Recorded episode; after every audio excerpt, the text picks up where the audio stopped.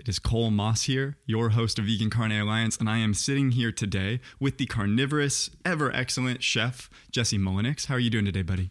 Pretty good. How are you doing? Are you excited to talk about cookbooks? I am. I love cookbooks. They are fantastic. I don't know if I've ever told you this, so I've I've made some books in my life, but I have these rules about books in my life too.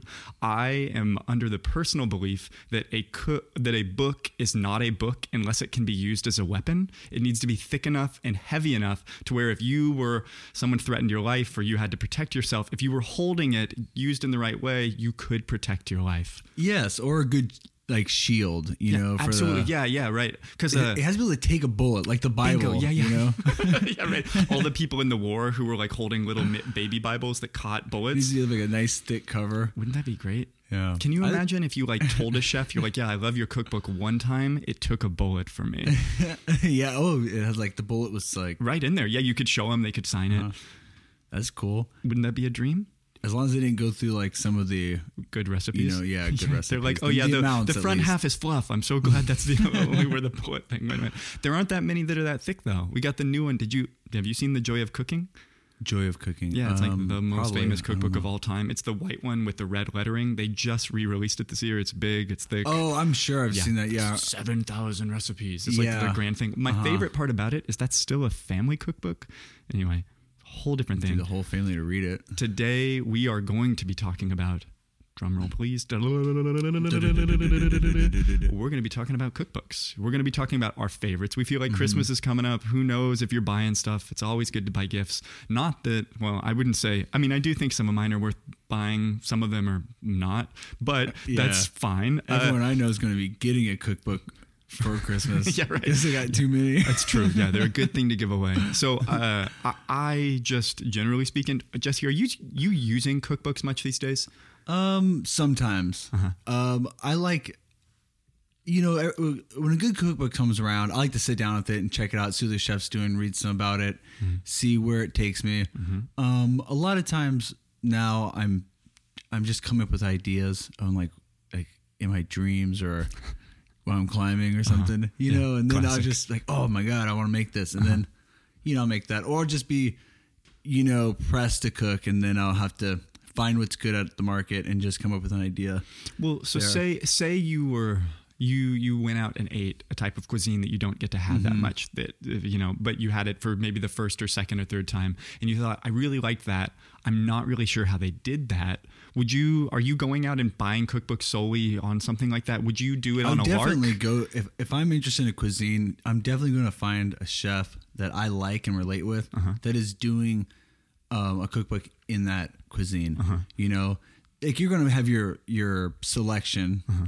but you know, you just, I think it's good to research, find a chef that you can, that you can trust and then go from there and then follow the recipes so that you're always starting from a place of like, uh, of knowledge, a place where someone has taken the time to do the research and then you can learn, oh, what this tastes like at that basic stage before you kind of um, get creative and uh, altering your own recipes. Right.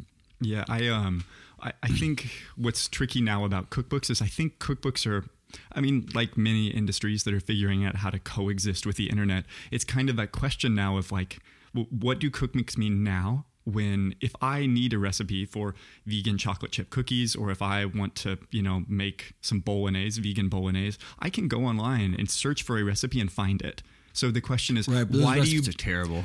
So okay, let's talk about that a little bit because uh-huh. I do. Uh, I not I'm, terrible. They're just not that great. Well, the thing that I think is really tricky about a lot of things is I, I I don't know how you feel, but almost every recipe I make now, I kind of have inclinations of things that I naturally like. I might like things mm-hmm. a little more acidic, a little more salty, a little more fatty. So it depends. I might use oil or nutritional yeast in a different right. way than the recipe calls for. For and sure. What I'm really making is the recipe the way I want. More than anything, I think of the internet as kind of a boilerplate place where totally. I'm finding. I, I might go through and I'll find. I'll literally find like the top three recipes and I'll literally go through and see how they differ. Mm-hmm. And from the three of those, I will sort of meld a Frankenstein. See, that's exactly what I, I use it for as well, because, mm-hmm. um, you know, if you're going to, it, it, like for me, like sometimes I just forget the proportions of things. Like, there's, right. like it's impossible to remember every recipe unless uh-huh. you're making it constantly. True. So just getting like a basic proportion in your brain, mm-hmm. you know, you can do most recipes, even baking, you know, it's true. And it, it, it doesn't really, like, those little few grams, if you're just making it once, you're not really making something that's perfect anyways. So having a starting place. But the thing is, is those recipes for someone that doesn't know how to cook or is, or is inexperienced, it's a terrible place to start because they don't have the knowledge or the skill set to elaborate and fix the things that they might not even know are happening or, mm-hmm. or what, or whatever it is, you know? Well, you said in there, and that's one of the few places it's interesting to think about sort of how we want cookbooks or what they can do. And I know a lot of people who say they don't like cooking, but they love baking because it's so prescriptive. The, whenever it says use, you know, an eighth of a cup of something, it's, mm-hmm. it's very particular for the most part. I feel like when you're cooking on the stove, it's sort of a grab and go. Things are like frying in that time, moment. Time yeah, sensitive, yeah, for right. sure. Whereas if you're baking, you can pre-measure everything. You sort of like you mix it all together. You take in, eight in, hours exactly. to make a cake that takes ten steps. minutes or thirty minutes. Yeah. Right, and there's a I think something with like the cookbooks in that realm feel a little more important because of how prescriptive they are. Mm-hmm. That there's a necessity to that, and if you can find someone who's doing desserts the way you want to do them, at least in my brain, it seems that that's a more natural place for. Uh, at least a place where you'd think a, a cookbook might be more necessary or, I mean, they say that, but I don't know. You know, I, I think cookbooks are just a, a really wonderful place to just find new ideas, uh-huh. explore new cuisines. Uh-huh.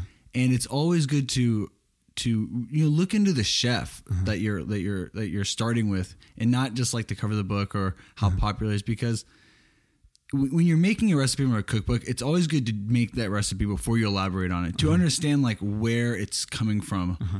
You know, it's like something that's like just adding lemon just because you like lemon to something. You could totally miss the concept of what that uh-huh. original recipe is. Uh-huh.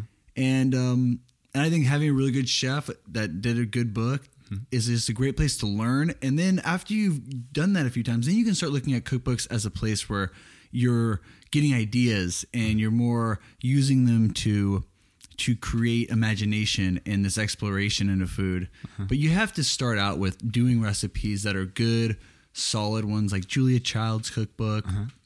you know, Marco Pierre White. Uh-huh. These, these people are like making, they're, they're not going to steer you wrong ever. Well, so let's, let's talk about in the recipe book, cause it's tricky whenever you, I, I have not made a cookbook, but I would assume that making it is something that's fairly difficult. I, I've I've read a lot of stories about chefs who have made cookbooks and what that's like and how you end up asking your friends or your family to sort of be your testers for it. And one of the things that I was thinking about is um, I have not done this, and I wanted to know if you have. I do have a dream someday in the same way that I want to build my own house or be able to fix my own car at any point. It would be, I think it'd be uh, something I would like to do at least once in my life is do a cookbook entirely. Uh, and that means the recipes from someone else. Mm-hmm. So a cookbook that I purchase, I would like to do every single recipe in it because I think there's, I don't know. I, I, I think you can get to know someone in a really particular yeah. way through that. Um, I think that's something that like, if you do that, you will form a connection with that chef because you won't do that many times. Ha- have you done anything like that? Have you? Every, not every recipe sure. in a book, but I've gone through um few, few books and, and have done several recipes, uh-huh. but I've rarely done um, like all the recipes. There's so many books and well, so many things. It's not just, everything calls out. Yeah. I feel like I'm trying to remember. I feel there's like a few a, books that I've ventured pretty deep into. Uh-huh.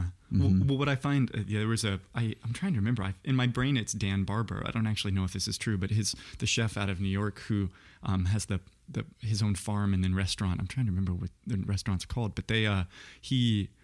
They, he, he released, I thought, I think it was him. He released a cookbook with some s- sweets. It was like a, it had a whole bunch of, um, it was a der- dessert cookbook and one person that went out and made every single recipe. And he, he actually came to him one day and he was like, I'm trying to do this recipe, but I can't figure out how to do it. And they actually in that moment found out that the recipe was wrong. And that's why the person was never able to do it. Um, I, I don't know. It just seems really fascinating to me.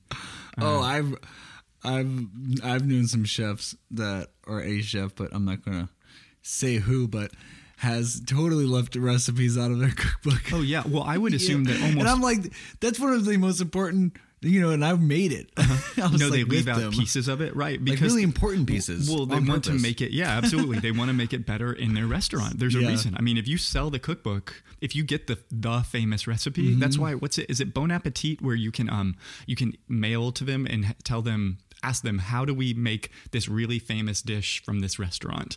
And they'll actually tell you how to try to make it. Have oh, you ever really? seen that? No, yeah, I've, I think that's, that's pretty cool, though. It is cool. Yeah, and then it sounds exhausting to explain to someone on the phone how are they right, yeah. on the, or like even like you have no idea what their skill level is. Right. Yeah. No, I don't. I don't know, but it does seem it's tricky. Like an operator job. Ouch. Whisk the egg yolks till they're frothy. Right. I'll stay with you for the next three minutes yeah. as you do that. Just set the phone down. Um, oh yes. For like three hours. It doesn't look anything like the recipe. Mm. That's, oh, you know, that brings me to another point though. You know, when, um, I think it's very important for someone that like, that doesn't, that likes to cook. Let's say someone likes to cook and they like to experiment and they do want to get into, um, growing as a chef or growing as a, just a cook in any way. Mm-hmm. And cookbooks is the route they want to go. It's really good to, um, you know, do the recipes that you, before elaborating on it, you know, because then you, it, I was kind of saying this earlier, but you really understand, you know, what is happening. And I think that like I myself has have missed like done recipes and then changed ingredients and then like, this is weird. And it's like, yeah, because you change and follow the recipe. Right. Yeah. You fault them. You're like, yeah. I can't believe this is so salty. And the recipe doesn't call for salt. You're like, this right. tastes weird. Like, How yeah, because you. you like mixed milk and orange juice and it curdled and you, you're like, you know, you do crazy stuff when you're first cooking. You do. It's good. Well, uh, let's go ahead and we're going to take a real quick break and we will be right back to talk about our favorite cookbooks. This podcast is brought to you by wheat. That's it. That's the whole thing. Wheat. Vegan Carne Alliance. And we're back. So Jesse and I are going to be talking about our, I, I don't know, I, I don't know if it's our favorite cookbooks, because favorite, I feel like in my brain, favorite means the ones I use the most, but these are five cookbooks that I think are really interesting that have changed my culinary life. And I think they're worth talking about. I, how did you, just before we go into it, how did you assemble your list? What were you thinking when you started? These are, these are probably, um, five of my favorite cookbooks. There's, does, there are does others. Favorite mean most used? Most used. It is. It's yeah. actually like where you return Except the most often. Except for maybe one, which just came out. Okay. Which, you know, we're going to talk about. But uh-huh. um, most of these cookbooks I've used tremendously or have gathered tons of inspiration from. Okay. Well, mm-hmm. let's go ahead and get it started, Jesse. And, and all of these, I don't know about you, mine are in no particular order. Are your mine's not like an actual five to one, like the number one is the best. That's yeah, not it's me. not. Cool. It, yeah, these okay. are they're all like okay. there's no best in, in this category. Excellent. Okay, great. Well, let's let's start it off, Jesse. What is your first cookbook? Well, the first one I chose was The Whole Beast, Nose to Tail by Fergus Henderson. Okay, it was um, a segment in my career where I just started. I was working at like my first. Uh, restaurant downtown, the Gorbals. First started as a chef. Yeah. Okay, your like, first entrance into professional life as a chef. Into professional uh-huh. life as a chef. Uh-huh. And it was this cookbook that was part of a big movement. You know, it really, it changed restaurants uh-huh. in a whole. Anthony Bourdain was greatly influenced by uh-huh. Fergus Henderson. And Fergus Henderson is just one of these chefs that kind of opened the food world up uh-huh. to new ideas of like eating the whole beast, uh-huh. the offals, the, the ears, the nose, like, and looking at these, these parts as delicacies, uh-huh. he's the reason why bone marrow went from being something that a lot of places threw away uh-huh. to being, you know, one of the most expensive, expensive. items on yeah. the menu. And mm-hmm. same thing with like the liver and all these parts that were viewed previously as kind of uh, trash, you know, mm-hmm. he elevated it all. And it really, it sparked a, you know, across the nation, you know, and tons of restaurants like, Um, and chefs like uh, Joseph Centeno in downtown and mm. and um, Elon Hall and mm-hmm. you know people I've worked for were so greatly influenced by. Can I ask you a question mm-hmm. about the the sort of bone the bone marrow thing? Is everyone forever has been making uh, bone stock, right? Yes. Why why did we just in this singular that singular moment learn that this could be another dish? Well, uh, the stock and the marrow are totally different. Oh, they are. They don't. Yeah. Oh, really? Because they're they're just the bone. I mean, it's well, the the the stock is made from all bones, uh-huh. and the marrow is generally from the shank. Oh, okay. Yeah, and the, okay. it's a it's a it's a thicker part of the bone, and uh-huh. the, the stock is deriving the collagen from the bones uh-huh. as well as the flavor, uh-huh. and the marrow is like the inner fatty uh-huh. part, which might have collagen. I don't really know the composition of it, but okay. it's really fatty and savory. Uh-huh. So when you're cooking from this thing, what are you mm-hmm. typically like? What's your what are your recipes that you reach for whenever oh, you're thinking about what to make? So one of my favorite recipes, and I. It, interesting enough, it was one of the recipes that I did with Elon Hall at the Gorbals, mm-hmm. but it's a green bean chutney with Finn and Hattie, and it is just out of this world. So it's a, it's basically it's kedgeree, Finn and Hattie kedgeree. So it's it's kind of like a fried rice Scottish mm-hmm. style with haddock, smoked haddock, mm-hmm. and then he makes this green bean chutney, which is brown sugar, green beans, um, malt vinegar, and some herbs and spices. Mm-hmm. And you cook it to this like nice chutney consistency, which is like a jam. Uh-huh. So there's all these green beans and chunks of um, of onion and stuff in it, and it's served with this smoked fish with uh-huh. this nice rice rice dish, and it's very like you know Indian inspired. I think uh-huh. you know, and he's English, so there's a lot of Indian influence. Did this cookbook, when you found it, you said it was at the beginning of your cooking career. Do you think that sort of ignited? I mean, obviously you were into cooking already. You were passionate mm-hmm. about it, but how did this change your relationship with food?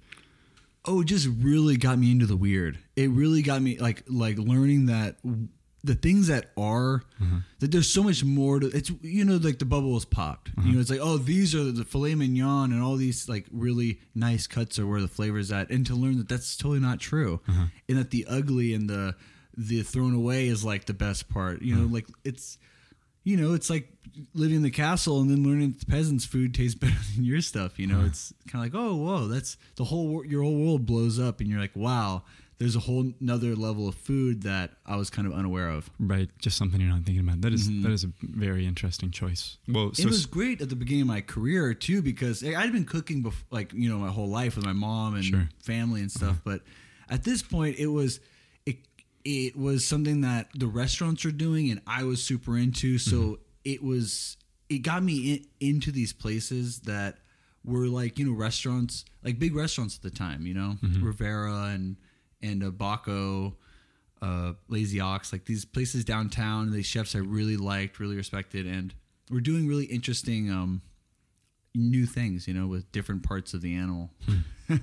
Well, speaking in, of... in different cuisines. This, yeah. yeah, so speaking of the ugly things, the my first choice on this is probably, well, I, in my brain, it's the second cookbook to ever go diamond in R C A A terms, or R I A A, what is the what is the music certification? I uh, have no idea. So whenever whenever a musical album sells ten million copies, it is diamond. You know, there aren't okay. that many musical albums that have done it. And not that these books have sold uh-huh. ten million, but to be honest, it's I mean, it's one of the best sellers.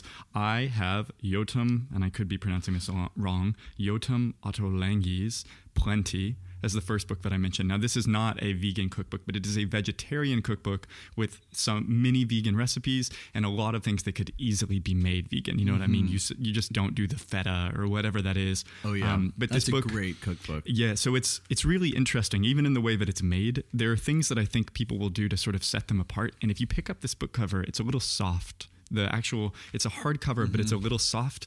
And oh, yeah. within that, I think it automatically like starts to like give that. like a new, um, it gives like a new interpretation for how these things sort of work. I um, I think it'd take a bullet. This thing, yeah, no, it's it's almost bulletish. It is a very th- uh, thick cookbook, but I'd say that this is sort of, um, this is like one of the, I don't know. It's sort of in the Mount Rushmore of vegetarian and vegan-ish cookbooks because of, um, I think for a lot of people, most people are afraid of vegetarianism because they're like, oh, it's not going to be flavorful. I don't want to just eat mm-hmm. carrots. But this shows that if you, you know, if you give it a glaze and then you cover it in herbs and you roast them, they're delicious. Oh, they're super delicious. Right. That cookbook has been in so many kitchens that I've been in. Hmm. So many chefs that I know that are good, great chefs. Have that cookbook. Can we talk a little? So I've never worked in a kitchen in the way mm-hmm. that you have. If there are cookbooks in a kitchen, what does that like? Are those? What do those become reference points for? How do those? How do cookbooks get used in a kitchen if those cookbooks are not from that restaurant? What does that mean? Well, generally there's like five cookbooks that are like up next to like the scale or something, mm-hmm. you know, on a high shelf, mm-hmm. and they're generally just kind of cookbooks that have influenced the restaurant or uh-huh. that the chef really likes. Uh-huh. And they're just, you know, there for the people Butter. that are working there. To, yeah, uh-huh. exactly. Just to flip through and go, what could we do? What could our special be? Mm-hmm. Let's mix and match. You know what I mean? A little bit of time mm-hmm. off. Like, some of the people that are working there can check it out. But I've never been in a place really where you, the chef, like sits down and it's like, oh, this is, and right. like goes through why and how and what. But, but you know, that cookbook, because it's so, it has so many good vegetable ideas and so many interesting things to do mm-hmm. that are vegetarians, which is, um, you know, a lot of times that's, that's like the trick. Like, what's a new way to use to make a side, like the side to, to a meat this with that. or a whole mm-hmm. dish that's vegetarian salad, you know? Well, one of the things that I find so fascinating about this book, and there's a dramatic irony in this because this is somehow weirdly pervasive in other vegetarian cookbooks or vegan cookbooks. And that is, well, maybe not vegan ones, but vegetarian ones for sure. Um, as I was sort of looking into this, I, I sort of found out the story. So in two thousand six, he was,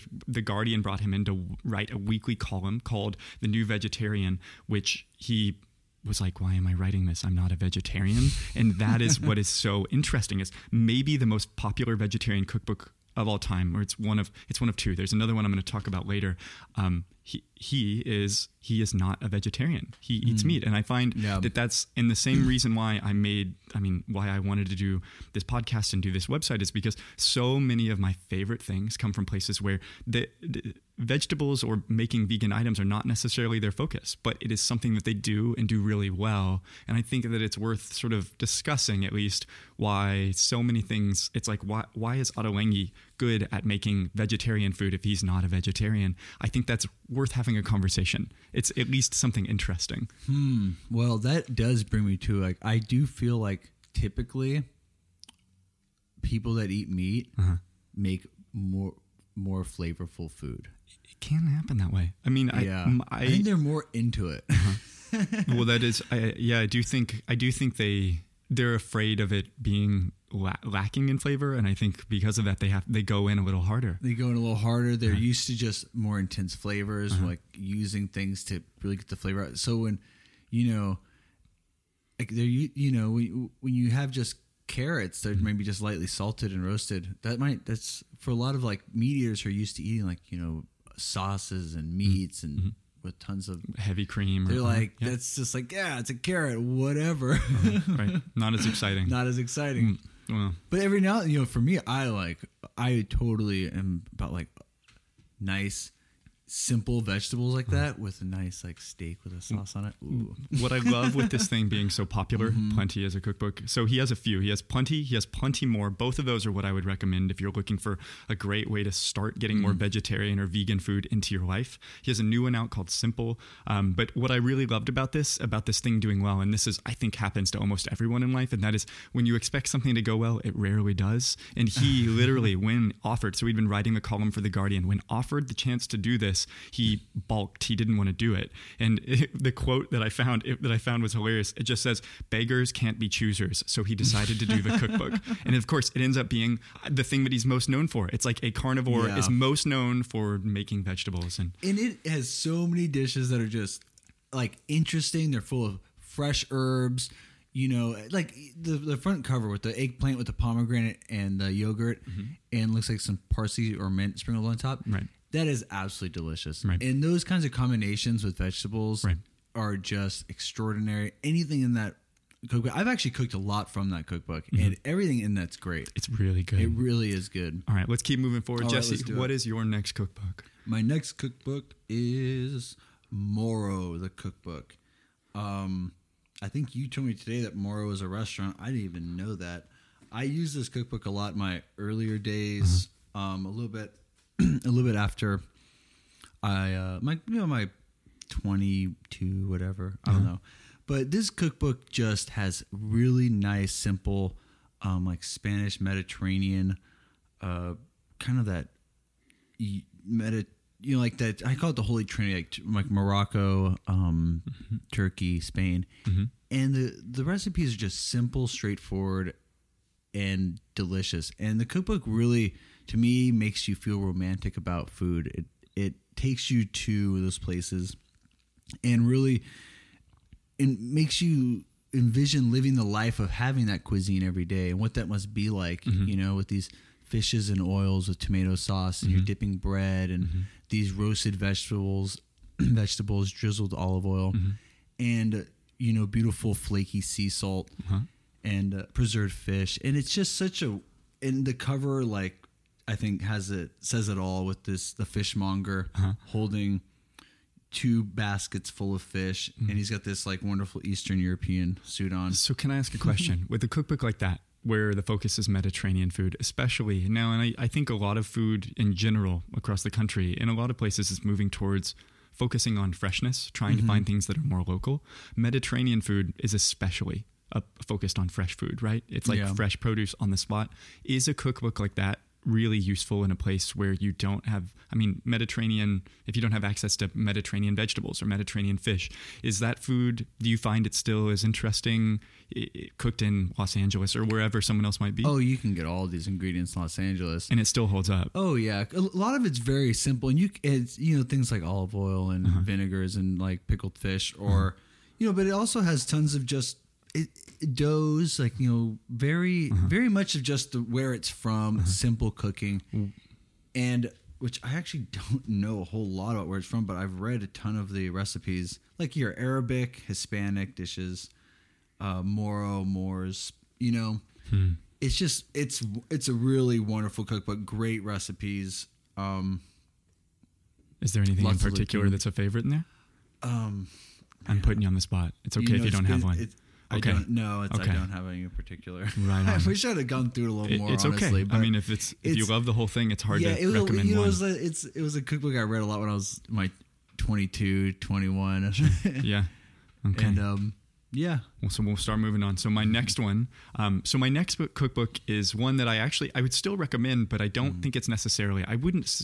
I don't know. Um, it depending on the palate, I wouldn't actually say that it's the greatest cookbook. There are recipes throughout it, but it is a book that's called The Complete Guide to Vegan Food Substitution. So this is a book by Celine Steen and Joni Marie Newman. Um, they also have another cookbook called five hundred Vegan Recipes. A lot of early on, I think a lot of the vegan stuff, they didn't have interesting names. You know what I mean? A lot of times, you know how you'll drive by a restaurant and it'll just say like vegan Thai or something like mm-hmm. that. And it's early on, you just, you had to say what you were. There was no way to be sort of, in my brain, it didn't seem as interesting. But what I love about this book, and this book, when I first went vegan, this is one of the first ones I bought. And what I liked about it is I felt like it set me free. I don't know, whenever you, whenever you, uh, for me, my experience in going vegan was you... It's tough. A lot of life is centered around food, and you don't want to be excluded. You understand that you're making a choice that probably will exclude you from things like, you know, vegan family dinners, or not from vegan family dinners, but from like holidays with the family where no one ever made anything vegan right. before. Yeah. Um, and it was really new. This book taught me about substitution. So you get on the front side, just that first section, it just says like how to substitute for dairy, for eggs, for meat, da da da da, for so soy, great. for gluten, yeah. for soy. And it literally is just, it's all breakdowns with that. And then they have recipes throughout, and it looks beautiful. It's a nice little compact thing.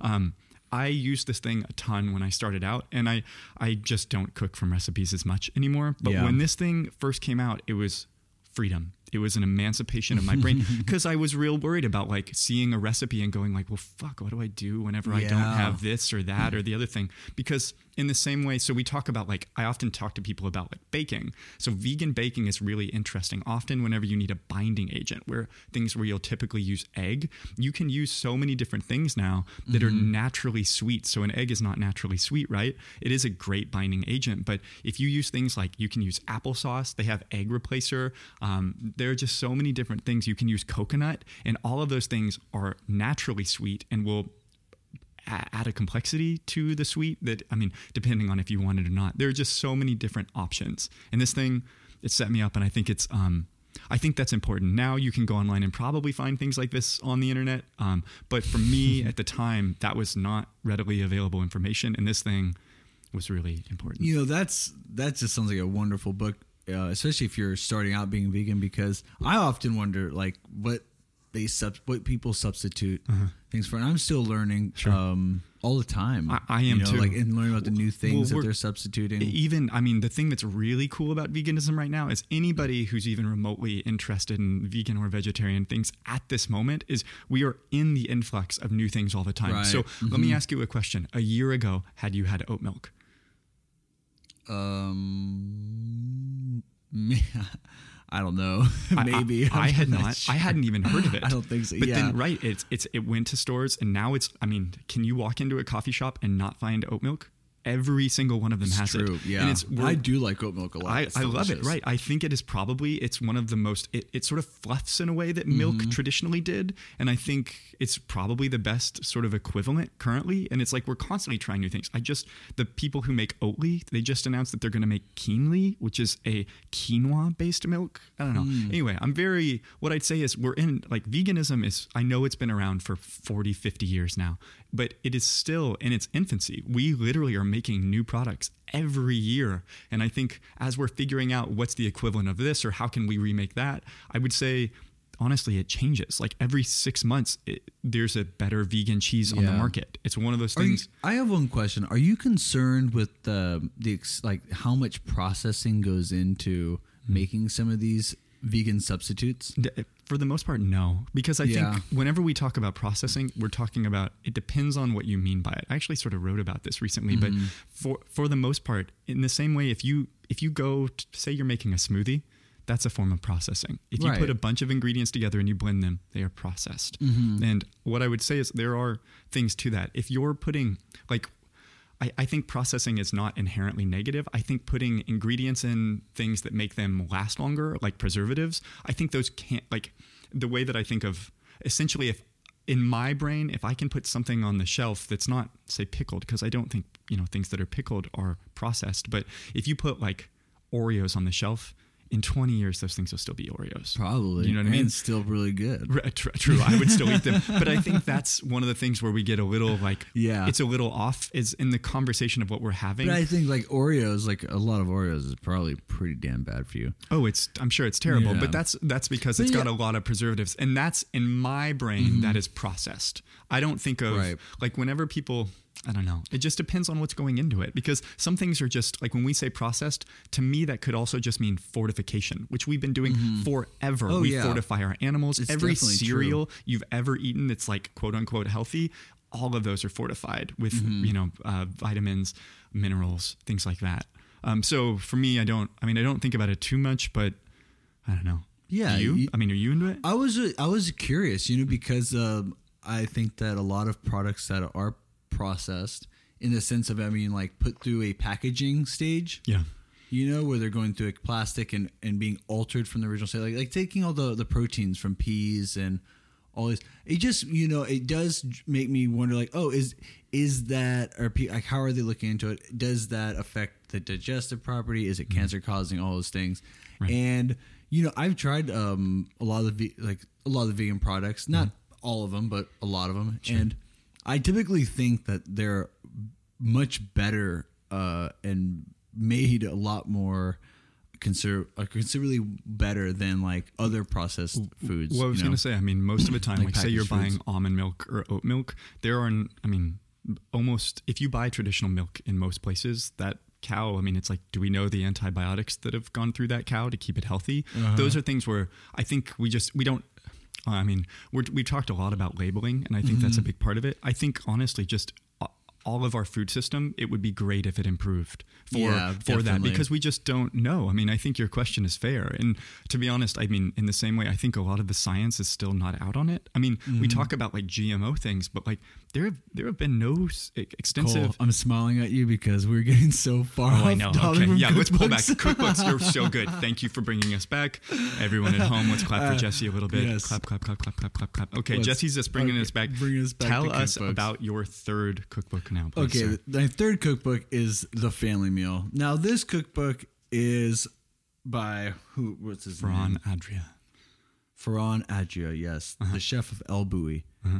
And this is about making family meal at restaurants. So which, people don't know what's yeah, family meal. Yeah, so family meal is is before service. Uh-huh. The chefs, generally like the sous chef or the head chef or someone, hardly ever the head chef, uh-huh. will make food for the entire staff of the restaurant, mm-hmm. and it's a big thing, and good restaurants all do it. If you don't do it, you should really start because mm-hmm. it's it's a it's a time to bring the bring the staff together. Mm-hmm. It's a time for everyone that to show that they care about each other. Uh-huh. So good family meals ultimately mean good restaurants. Well, in and a I lot do, of ways. I think they make reci- restaurants even better. I mean, a famous version of Family Meal that uh, I think is a little un- unfortunately named, but they've t- mm-hmm. you know they t- sort of talk about this. But like at Momofuku, they they talk about um, what was the Christina Tosi's place called? What's her Milk Bar? Yeah, Milk Bar. Uh-huh. So uh, they they have a thing called cr- crack cake, crack pie, I think. And oh, she yeah. made that for the first time for Family Meal. Right. Uh-huh. And that became, I mean, that became, I think, one of the first items that they were like, this will be part of Milk Bar. Oh yeah, it's right. it's a it's a great time exactly. to test recipes right. for and also for new chefs to uh-huh. show their skill. Uh-huh.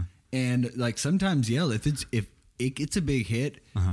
It can go right, go to the menu. Well, you know? So let's talk about be, that. So that's Family Meal, but this is, he's from El Bulli, which for mm-hmm. people who don't know, El Bulli was the first place to do what's called molecular gastronomy. It's one of the first places. And what that means is they're making really, really weird food. So you might see things like, you might see things like cotton candy, um, shrimp. Or, yeah. or you, or you might see things where like, um, I don't know. I mean, well, another version of this, this, when I think of it, I think of, um, Noma, and I think uh-huh. of them literally like um, putting ants into salt and then letting the ants eat that salt, and then you put the ants on your food, and mm. the ants are salt. Or the salt. That sounds delicious. Yeah, it's crazy. Uh, but so let's talk about Who's this. Who's that thing. one? Shit? Okay, what was the um, what was his name? Uh-huh. He had Hen- Henderson.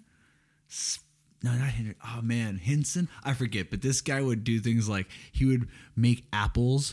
He'd do these medieval dinners, mm. and he would make these things look like an apple. He would spray paint everything with like edible stuff, and they were like made from like bull balls. And he'd have these dinners, and like people would be like eating this stuff, and nothing was what it what it looked like. Oh, that's cool. You know. Well, I do I do love that sort of experience. And they were is man, what was his name? He had cook. I got his cookbook. It was like everything was impossible to make. Of course. Well, let's let's talk about this. So what yeah. I so just me. I hadn't seen this cookbook before, and I'll just say now it's one of the most beautifully designed cookbooks I've ever seen. Mm-hmm. It almost has like step by step, but it's actually all pictorial. So on a single page, you might see like twelve images carved up across a pretty big sort of like. Is it Toshin who produced that? Who made that book? Uh, Faden, Faden.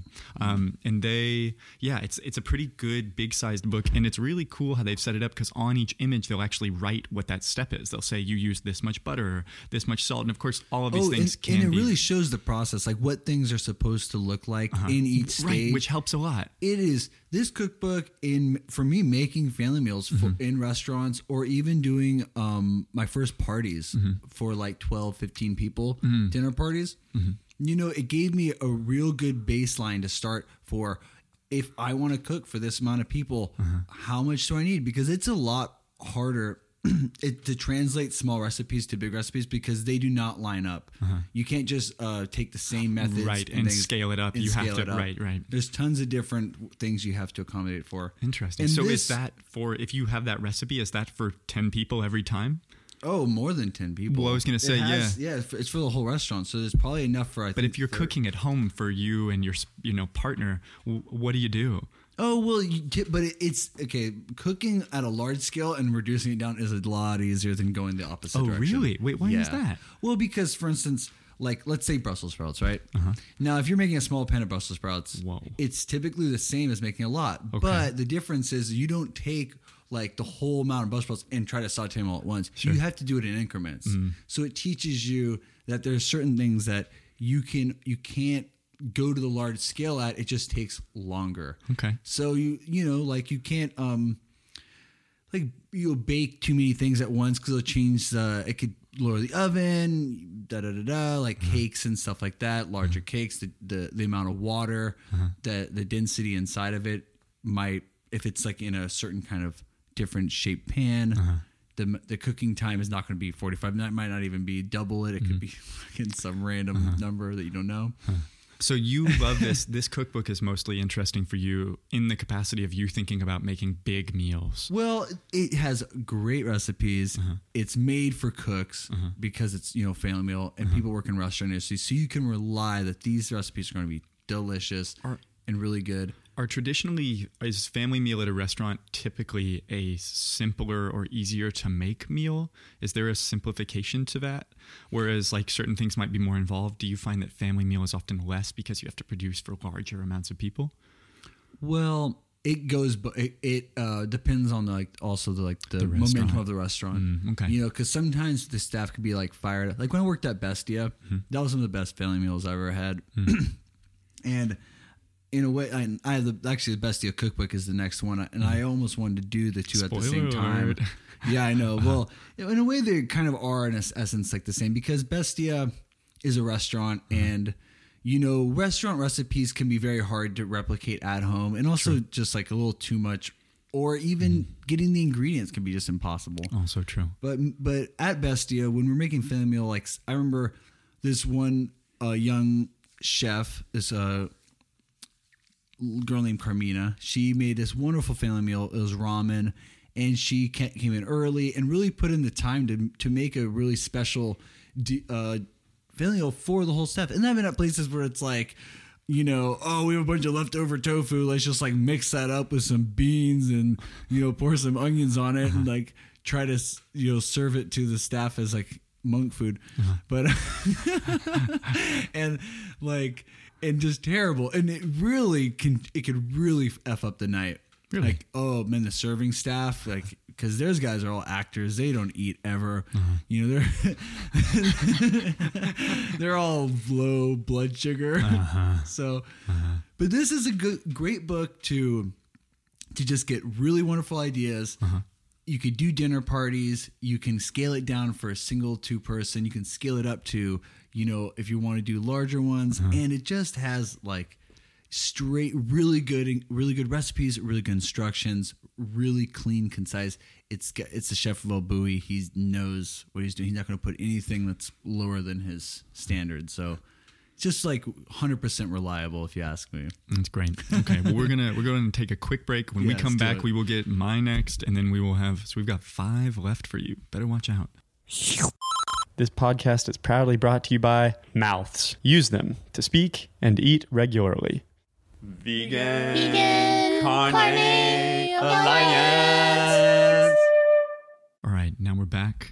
Uh, we are going to be talking about, so my third cookbook is a cookbook that honestly I'm not, I, I actually haven't really tried to cook from this yet, because it's a very, um, I'm not, I'm, I, I wouldn't say that, I know a lot of people come to veganism for health reasons and health reasons alone. And um, that's not the side of it that's for me. I'm kind of, um, I, I'm still with Anthony Bourdain on the idea that my, you know, life is a ride and my body's a roller coaster, and let's just go and try things. I want to, I want to put things in my body, um, even, but I want them to be vegan, um, in, in the way that this cookbook works. So the, my next cookbook is Rosalie Hurd and Frank J. Hurd.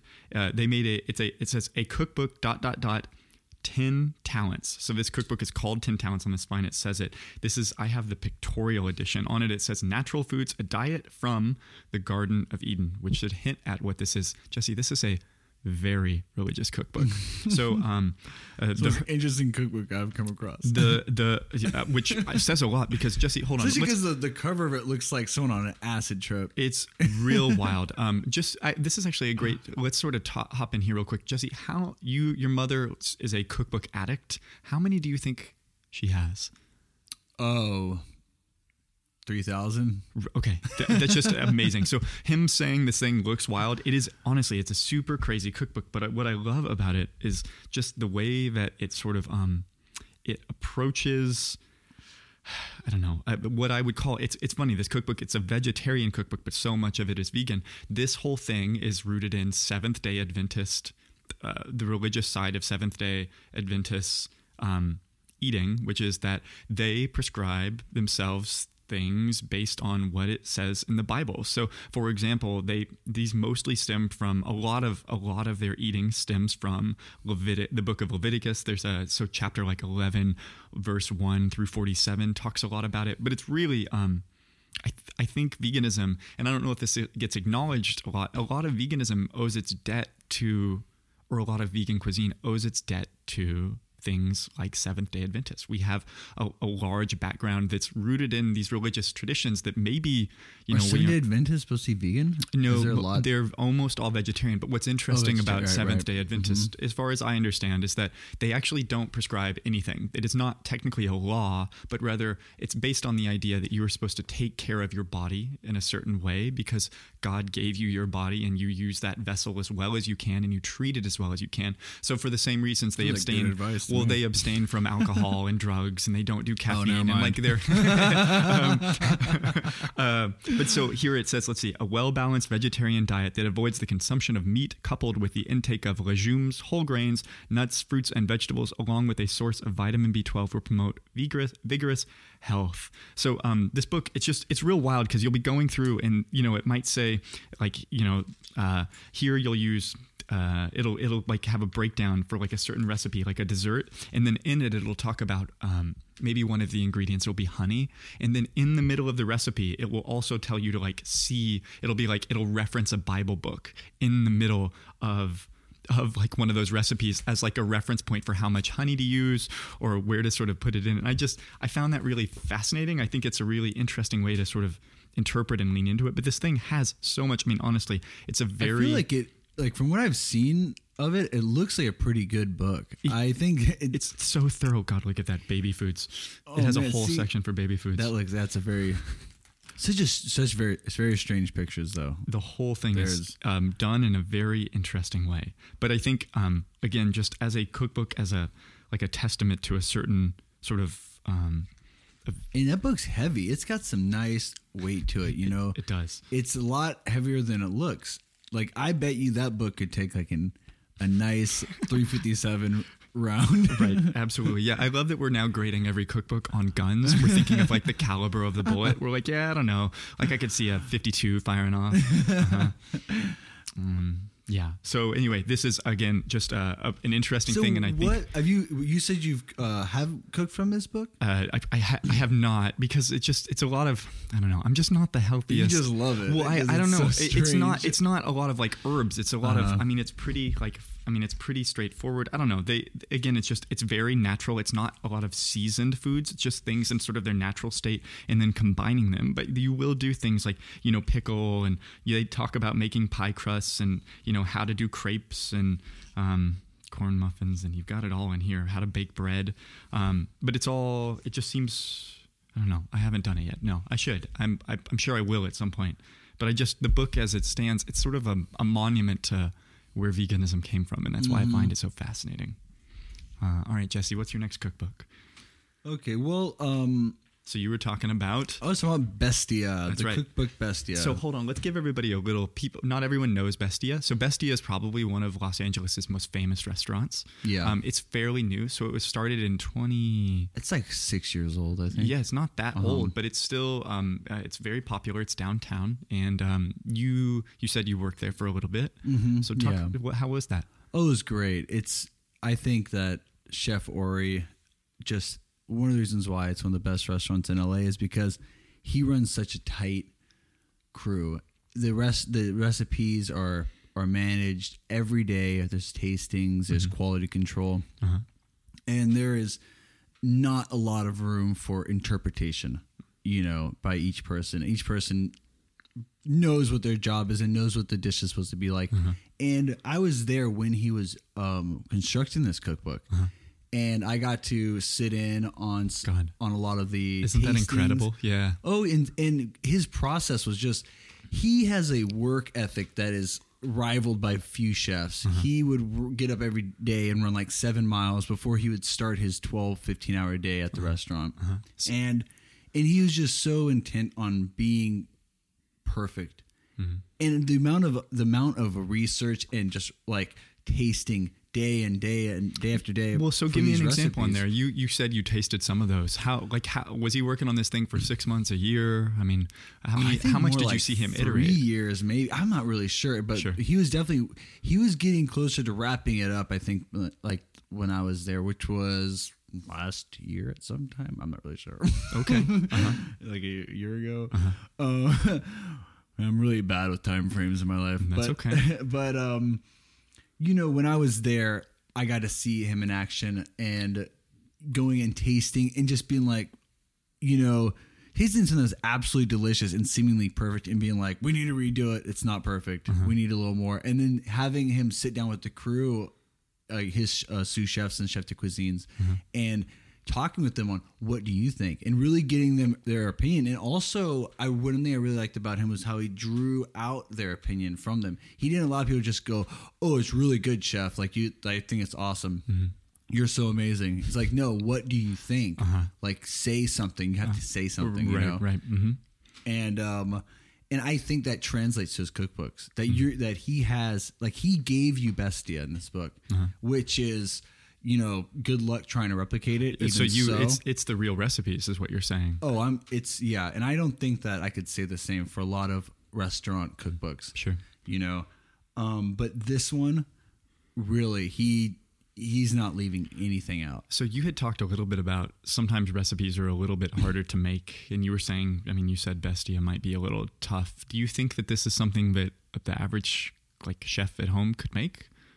Some things, maybe. Some of them. But, you know, some things um, definitely are going to take a lot of skill. Mm-hmm. You know, he um, dehydrates his own, uh, uh, what's it called, uh, ricottas, uh-huh. and he makes doughs and sauces that might take, like he, I, there's a a dish for his um, tomahawk um, pork chop mm-hmm. that I would grill up, mm-hmm. and it was a pineapple sauce. Oh, I forget the, what he called it, but it was a, it was basically like a pineapple chutney and had mm. mustard seeds and these delicious, very slightly spicy, sour, sweet uh, pineapple, absolutely seasoned to perfection. Mm. And it would take like I think like a week to make this. You had to you had to macerate the, the pineapple in sugar, mm-hmm. and then every day you would you would take liquid out and mm-hmm. cook it, and then and then pour it back over the pineapple, and then do it again. And you'd have to do that over and over until the pineapple had that nice sheen, uh, preserved look, and then it'd be ready. And like only Holy until cow. then was it ready. And like, and that was one of those things that like, yeah, if you're doing that and huh. you mix in like some guy's dirty hand mixed in somehow, and like mm-hmm. too much bacteria gets in, then totally messes it up. I just everything I, can rot. I, I feel like that's something that's a little tough, but it, it, food really is an act of love. And what you were yeah. saying is, I mean, can you imagine if like someone that you loved was coming to visit you and you literally thought like, I'm going to make them the most special meal. That sounds like something you'd do. You'd be like, every night for a week, I did a little bit of work to make this dish. yeah. That's good. We're going to have, I don't know. It just exactly. it sounds like an act of love. It sounds well, like that's this thing why is... best, Bestia to me, like before I worked there, I went there uh-huh. all the time. I uh-huh. spent tons of money there because I really felt like the food that you're getting uh-huh. was so special. And, uh-huh. and that was, you... It, you weren't just going. You weren't just getting food. You were getting experience, full blown, mm-hmm. and and I think that he shared that with you in this cookbook, which mm-hmm. is, you know, I like I said, it's just something that I, I witnessed him going through the process, mm-hmm. and um, if my word means anything, he did a really good job at giving you Bestia in this book. That's cool, and the recipes, and he also got a really nice variety of like of um. It, for people that don't know Bestia, there's a lot of, he's meat forward. Bestia means beast mm-hmm. in Italian. And, but he has a lot of, um, balancing, uh, dishes mm-hmm. to those. So vegetarian mm-hmm. and, you know, fr- a lot of freshness yeah. and delicious things, but definitely meat forward. Uh-huh. Yeah. Well, his other restaurant, I'm sorry, what's the other Bavel? Bavel. Yeah. Uh-huh. That one is very, uh, Alex and I ate there and mm-hmm. they have, a, they have a fair amount of vegan options. Yeah. yeah. They have a lot of vegetarian, but they have a fair amount of vegan. They have some really interesting things. Yeah. Yeah. Did you try the mushroom skewer? Have you been to Bavel? I have been to the, Bavel. The, did you do the mushroom skewer thing? I don't think I got the mushroom skewer. It's crazy. The best thing I had, I remember the um, the shrimp. There's like these tamarind shrimp, uh-huh. and they're like sweet, sour, spicy, uh-huh. and they're huge, and they're absolutely incredible, and they're grilled. uh, okay, so we're gonna go ahead and move on to the next cookbook. So this is my next choice. So uh, this is Brooke, Brooks Headley's Fancy Desserts, and um, this book is, uh, I think, I think is easily the most. No, I say that. I mean, I, I guess I find all of my cookbooks interesting for their own reasons. But this is a cookbook that I would show to the most people, and I think the most people could find interesting. Um, so this, obviously, it's called Fancy Desserts. Whenever most people think of cookbooks, I, I would say, I mean, we do think of baking, but I don't...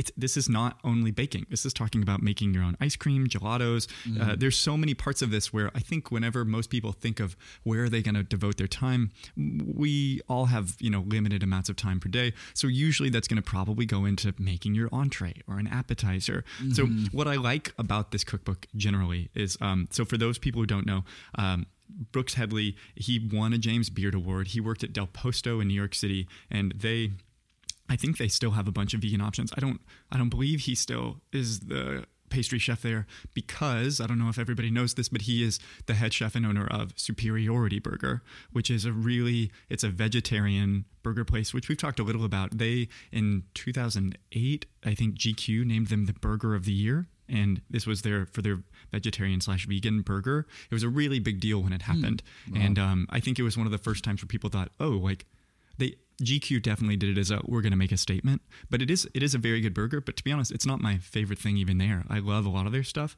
Uh, and I think what's cool about this, in the same way of, have you ever like met a good friend and then someday you get to see photos of them in as children? And you sort of go like, oh, look at, oh, and you like sort of get to see the makings of them as a yeah, young child, like, and you get to see, but you, you, but you know the adult version of them. Uh-huh. What's cool about seeing this cookbook is he made this before he had Superiority Burger. Uh. And what's really interesting to see is I can read through these recipes and you can see that the way that he approaches things, whether, so like, for example, one of my favorite things in this cookbook is he tells a little bit of a story with a few of the items. So for, there's a, there's a place where it says the aggravating origin of the beautiful sour apricot sorbet and cashew gelato capatina. Capatina? Capatina? Capatina? Sounds right to me. Capatina. So, but he tells this story of his, this, um, this dry goods purveyor in New York City who would bring him things named Herman. And he, he said that this guy one day just gave him, I think it was what it, something like, it was like fifty, fifty pounds of cashews that he didn't order. He just gave them to him because this guy liked them. And so he literally had them sitting around and he had nothing to do with them. And then another day the, the, they, I guess in Del Posto, they used apricots for some meat dish and they took that meat dish off the menu. So they also had thirty pounds of apricots, and they're like, well, figure out something to do with them. So he did. He talked about cooking these cashews down and then like using those, and he said, talked about like blending those to make, so yeah, the the sour apricot sorbet and a cashew gelato capatina. Anyway, mm. and it just, I love those little recipes because you can really see a lot of that in like what they're doing. And the photos are so Um, odd. They talk about like burning things or cooking things. It'll, one of the photos is literally just um, a lighter next to like a hairspray bottle. You know what I mean? And it's like, if you need to cook something quickly, it's a, I mean, it seems like a joke. I don't know. Maybe he means it. I better hope it's a joke. But it's, um, it's totally like, it's, it's just real wild. And the whole thing. But blowtorch would work. Well, yeah, that's, yeah. There's actually a Japanese guy that cooks with a blowtorch, and he dips his hand in, it's a big blowtorch, it's not a little one. He dips his hand in ice water to, and just uses his hand to, to, he has a grill and a blowtorch. What? So he can, so he can cook super fast. Oh my God. And he just uses his hand, he just, he just has a big bowl of ice water. It is like the most entertaining thing. And he drinks and screams the whole time. It's awesome. Wish I knew this guy's name. Drinks and screams. And um, uses the blowtorch. I'm sure if you Googled Japanese dude with blowtorch, cooking with hand. um, yeah. Uh, Sorry, so, sidetrack. Well, so yeah, what's what's cool too, and in the same way we were talking before about, I said mm-hmm. Ten Talents owes a lot of its debt to things like Seventh-day Adventists or parts of Judaism that are vegan uh, mm-hmm. as sects. Um, same thing with Brooks Headley. I, I think a lot of veganism owes a massive debt to punk rock music, which was the first to have, I mean, straight edge, you know, where a lot of people were straight edge and through that were vegan. Brooks Headley was a, a, a massive portion of the punk scene is so vegetarian. Is punk rock.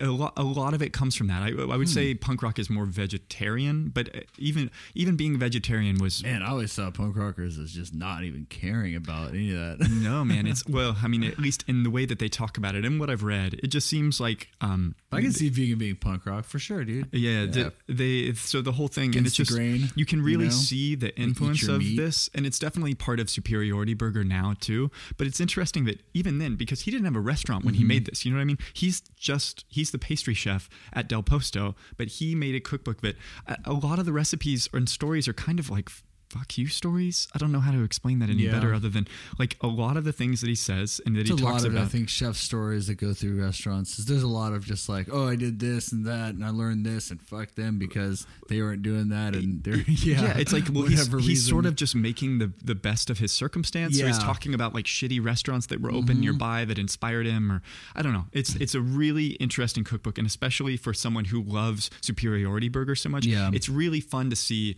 It's kind of like, say you're favorite filmmaker makes a film, but you, you if you watch the first you know few films they make, it you sort of get to see how that informs the final thing that they made. Yeah, and uh, this feels the same way. They not, came from. I mean, yeah, not that every oh, recipe sh- in here isn't good, them. But it's not. I mean, it's a lot of his stuff in here is vegetarian and or not, but there are many vegan things in here too, mm-hmm. and I think that that's what's really cool about it. It's just it's it's all it of those like worlds too, interacting. That, that the the pictures in oh, it's there beautiful. Are very nice, beautiful. Yeah.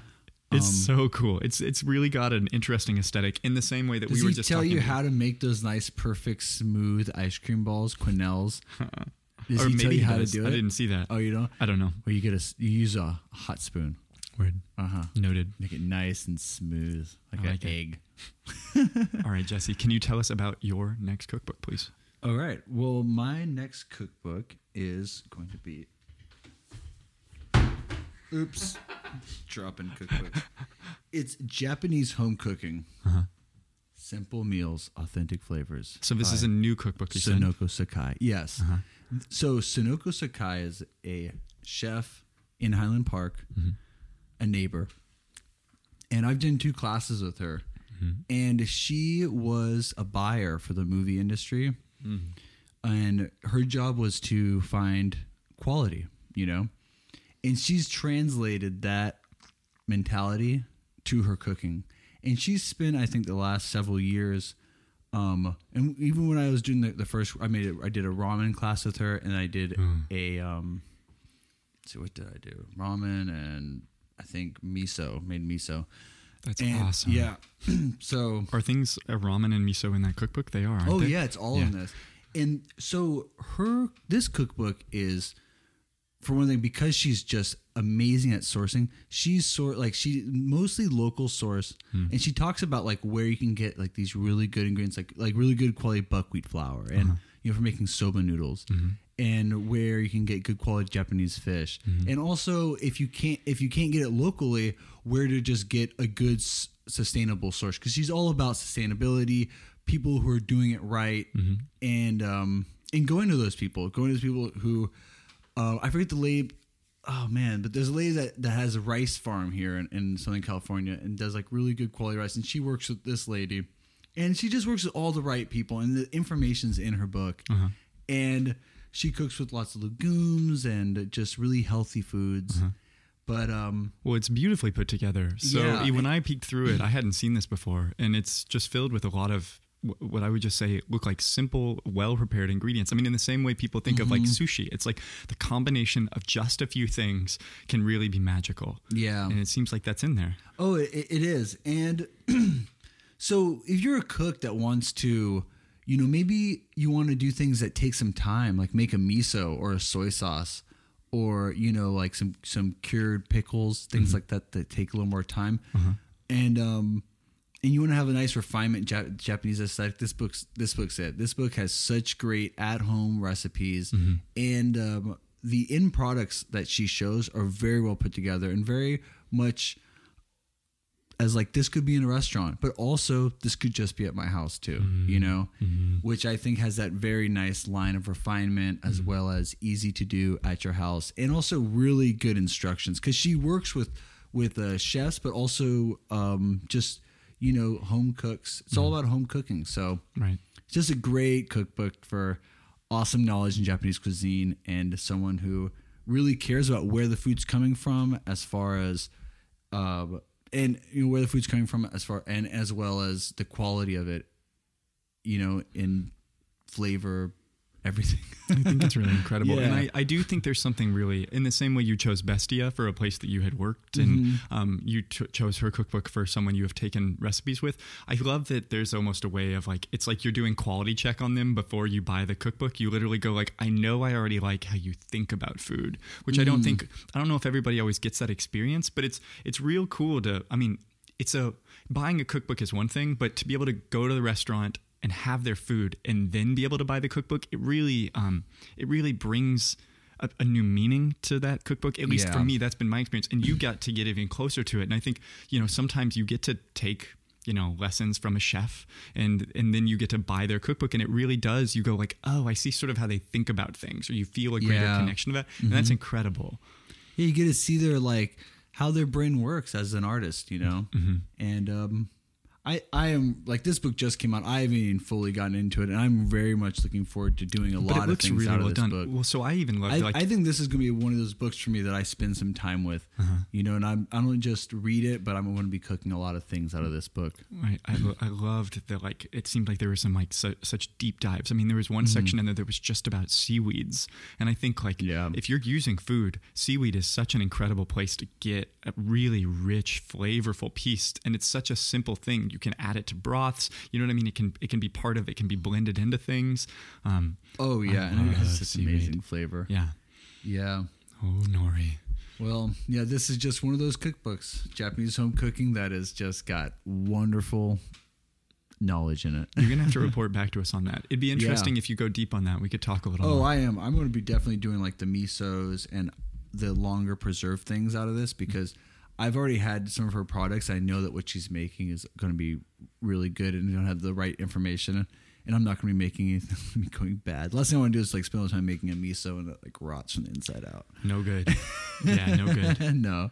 Okay. Uh, so I'm going to go ahead, and my fifth choice is it's a it's a cookbook that's almost not a cookbook. It's like half half, or even like it's like one fourth a cookbook. So uh, this is Scott Jurek's Eat and Run, which is, I think, by most standards, a memoir. It's a Scott Jurek, for those who don't know, is a, a vegan ultra marathoner. So um, if you run a marathon, twenty-six point four miles. If you run an ultra marathon, I, I'm pretty sure that I think the constraints are, I think it's over like fifty or sixty miles, but he does ones that are one hundred miles. He does ones that are three hundred miles. Holy now, when smokes. I say this, I, I mean, he does three hundred miles without stopping. So this is for multiple days in a row of running.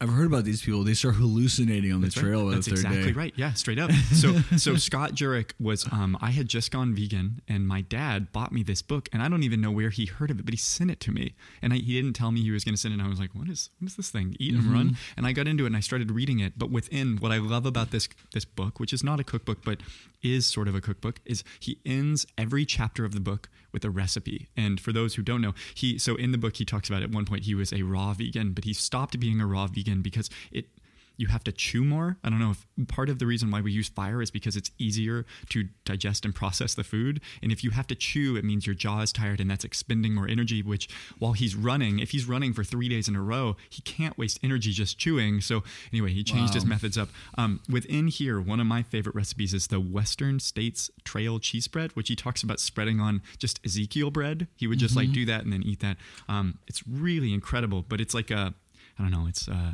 it's a great thing to do. But there's so many. Um, it's only a really cool cookbook. Well, I like cookbooks that yeah, have stories exactly. that lead into so recipes. I. I know everybody. So online people are people are get upset. They're like, mm-hmm. I don't want to hear about da da da. Or I I get it. Like if you're watching a YouTube video and you want to know how to bake a cake, you don't want to yeah. hear why the person loves cakes. But in a cookbook, you do. Well, the thing is, is that I think that you got to get away from just the cake. You got yeah. to me the rom- the romantic side of food is mm-hmm. where it's all at. Let's get romantic. Because yeah, when you go there in the mind, when uh-huh. you like when you can take yourself to that place uh-huh. and see yourself in a very, you know, romantic way, eating the food and right. living the lifestyle, and uh-huh. you know, for me that kind of like imagination just makes me so happy, and mm-hmm. I love it. And in cookbooks that, that do that for me, like Moro, you know, that was mm-hmm. Moro was more of that for me than anything else. It right. was this like this almost egotistical thing of what I wanted to be, like, oh yes, traveling and eating these like dips with little bits of fish and wonderful breads and drizzled olive oil, like out in the countryside of like Eastern Europe or right. down by the ocean. Right. And I think when you go there, when, when books can do that for you, mm-hmm. you take something more than the recipe. Mm-hmm. You great, you get a you get a, a style, mm-hmm. and when you get a style, that is because that is what it's all about. When you learn the style of something, mm-hmm. that's when you can start to really play. Because right. oh, I know the style of Spanish food. Right, I need something you with know. a kick here. I want some flavor there. It's got to have. Uh-huh. Oh, Spanish, yeah. Uh-huh. Oh, the Spanish wouldn't do that, uh-huh. like you know, or oh, they would totally do that, uh-huh. you know. Right. And there's there's definitely like. Cooking in a lot of ways is just style. Well, it's you interesting know? you say, because you said lifestyle. And when I read this book, this was, uh, there's a new film out called Game Changers. And it's all about vegan sort of super athletes. And Scott mm-hmm. Jurek is actually in the film. I don't want to do any spoilers for what they're doing or what he's doing. But this book, when I read it, was kind of the first thing where I thought, oh, I can, like, I can still, I mean, I was, I'm a, like, I, I really enjoy doing, you know, athletic pursuits. I like running. I like doing sports, all of that. And whenever I read this, I just thought like, oh, okay, I can still, like, I'm not going to have a problem. He's running three hundred miles doing yeah. this. Like, it's not going to be an issue. And I think before that, I didn't, I mean, it's not that I thought I would be weak, but it was one of those things where I read this and it was, at the time, it was really my version of Game Changers, which mm-hmm. didn't exist. I mean, it's a film that came out, you know, twelve years later, or nine years later or something. It's like this, this for me was like, oh, I'm going to be fine. Great. Yeah. Cool. Moving on. I yeah. love that. You know, that book really makes you think about, and I wasn't going to talk about it because I brought six books, mm-hmm. but this other book I brought, uh, Cuisine of the Cuisine of the Water Gods. Uh-huh. Well, hold on. Let's uh, let's take a quick break because oh, I've got okay. a few honorable mentions too, and we will oh, okay. talk about it when we come right back. I'm here to talk to you about MeUndies. MeUndies are a delicacy around my house. My dog eats them because I got that good good.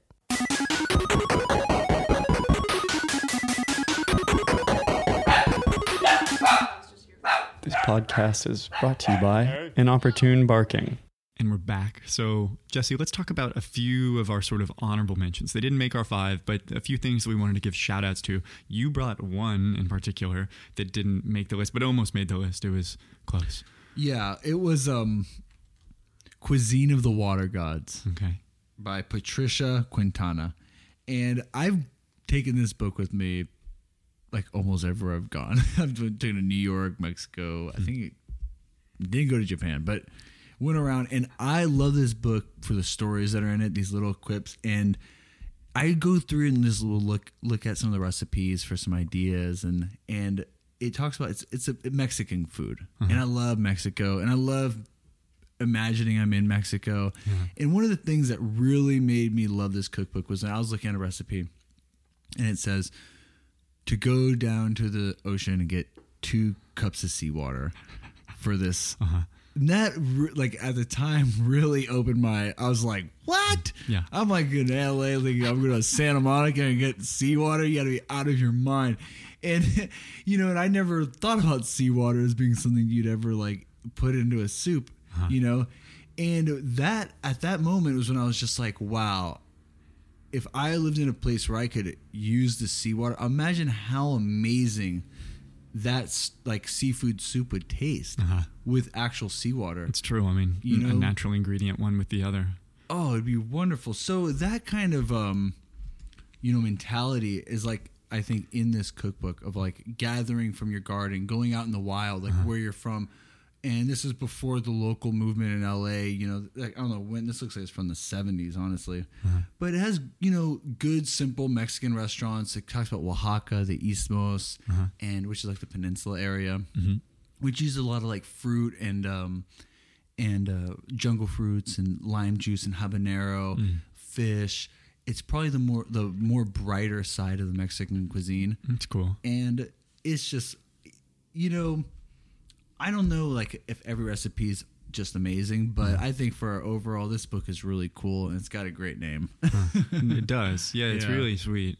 Um, okay. Well, yeah. let's uh, let's see. So a few of the ones that I thought that are at least worth mentioning. So there are a few, if you're in the vegan realm and you're trying to figure out where to go, that I think are worth talking about. So you took cooking classes and so did I. I started out with Spork Foods and they have two. There's one that's called Spork Fed and Vegan one oh one, which is a great mm-hmm. place to start whenever you're really trying to figure out just a new way into the world. You want in and you need some basic recipes that are really, really solid and really nice. Um, there are versions of that from people like Thug Kitchen also. Um, also, Isa Chandra Moskowitz, she uh, she has a restaurant in New York City, but she was one of the earliest like vegan makers that are sort of in, in the modern sort of cycle of things. Now, in sort of the old school vegan realm, there's a cookbook called The Moosewood Cookbook. So this is Molly Katzen. This is the other thing I was talking earlier about Plenty um, with Ottolenghi. This one is sort of the earlier equivalent of that. This thing has sold four million copies, and it's the most popular vegetarian cookbook. But I also, what I love about it is it's um, it's the crystallization of a whole sort of part. It's, I think they lived in Ithaca, New York, but it was like a community of people. And this was one of the first, it was an early vegetarian restaurant. Mm-hmm. And this is this cookbook for this restaurant. And I think that there's something really cool about, you know, this idea of galvanizing people, pulling everyone together. Yeah. And this was that thing. It was a seminal piece it's that pulled a, it together. It's like a spark, you know, yeah. a little fire. It's going to grow. But in the same way, Ottolenghi's thing was interesting because he is not a vegetarian either. I just found this out. Molly Katzen is not either, mm-hmm. which I think is so funny that the most popular vegetarian cookbooks that are out there made by people who eat meat. I believe it, man. I think I can make better vegetarian food than a lot of the vegetarian restaurants I've been to. True. Yeah. And, but, um, you know, I, I think it's a, it's it's strange that I feel like a lot of conversations are, are that like, like, oh, you know, it's a vegetarian isn't like meat, like right. meat, you know, that these mm-hmm. are different. Right. And it's like, that needs to change because mm-hmm. like there's like, I prefer eating mostly vegetarian most of the time uh-huh. because it feels better mm-hmm. eating tons of meat, like eating meat every day. Mm-hmm. I just want to sleep. I'm like, ah. A little tough. Yeah. Um, and then there were a couple, there were two websites. These are not places. This is, these are not books that I, they do have cookbooks. I just, I actually have not seen them yet. Uh, but Minimalist Baker and Oshi Glows are great mm-hmm. references if you're a vegan online looking for places to go. So that's Minimalist Baker, which is actually no longer vegan. It was sort of controversial when it happened. And then um, Oshi Glows, but a lot of their recipes are vegan. So you should check them out. They're really interesting. Uh, You is a really good book that I just thought of, which I'm pretty sure it's mostly vegan, if not all vegan, but definitely all live food. Uh-huh. It's called Forced Foods. Uh-huh. And I think it's written by a doctor, if I'm not sure. But my mom started doing it because um, uh, she had just was cleansing, cleansing out, uh-huh. you know, wanting to get healthy and all uh-huh. this. And and it has some really awesome, like, blended soups. Uh-huh. She first got this book and started making these like raw soups uncooked. Uh-huh. And, and, um, I remember the first time she made one that I tried, it was, it had like bell pepper and miso and some soy sauce and nuts. And it had like thirteen, fourteen ingredients or something, a lot of ingredients. Huh. And she blended it up and like, and I'm like, that thing looks weird. I'm just, uh-huh. you know, another health food drink that's going to taste horrible. Sure. And it was absolutely delicious. And then you first try it because it's so savory from the miso. Uh-huh. You, it's unexpected. You don't expect this like really savory, balanced dish. You expect something that's imbalanced and gross. So it, it takes you off guard. And the first like, oh, and then you sit and you're like, wow, that's fucking good. And um, but it has the most like delicious and raw soups I've ever had huh. and balanced. Really great recipes. I'm gonna have to you try know? it. Forced Foods, yeah. F- forest foods? Forced, force, like For, like F O R C E D. Yeah. F- Forced Foods, or with a D at the end. Uh, no, I think it's just forest. I forced. might have said forced, but cool. Okay, great. Forced down your throat. No, my, my ears seem to be clogged. Okay. Uh, well, adding adding letters. Yeah. Uh, okay, well, thank you, everybody. That is our uh, little segment on cookbooks. We are going to be back shortly to talk with uh, Alex Irit. She's going to be joining Jesse and I, and we're going to talk about what it means to do, well, I don't know, the discussion between what it is to call something vegan and plant-based and sort of what's happened in the world with that. So we will be right back. This podcast is proudly brought to you by pants. You got to wear them. I mean, sometimes.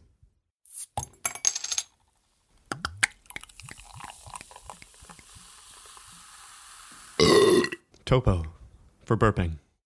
This podcast is proudly brought to you by coasters. They're cool. Don't leave rings. Vegan Carne Alliance. All right, and now Jesse and I are back, and we are sitting here today with Alex Irit. Hi. Hi. How you doing? I'm hey. doing. I'm doing well. Thank you. It's a beautiful day. Thank out. you for having me. It is a pleasure to have you here. No, thank you for having me. thank, thank, thank you for having me. We're all having thank- you for dinner. Well, right for Thanksgiving, we're all thankful. Mm-hmm. Yeah. Let's be okay. honest. The dogs bacon. host yeah. this event at all times. That's true. So Alex and I are sitting here holding dogs. We have two dachshunds in our arms, but we are going to be talking about, let's get into it, plant-based versus vegan. So right now it seems like there's something happening in the world where people are, uh, language is shifting, and it always is. You know what I mean? It's an amorphous thing. It's constantly shifting what its meanings are. We do have ideas for it. Um, But I wanted to talk a little bit about that language. So, um, Alex, you are, for the most part, I mean, you you're vegan, yeah? Do you call do you call yourself vegan? Yes, I do. You do, yeah. yeah. Do and you, I, I am. Do you? I mean, I'm fully vegan in terms of uh, dietary restrictions. Do when you're talking to people, do you ever not say vegan? Do you ever say I am plant based?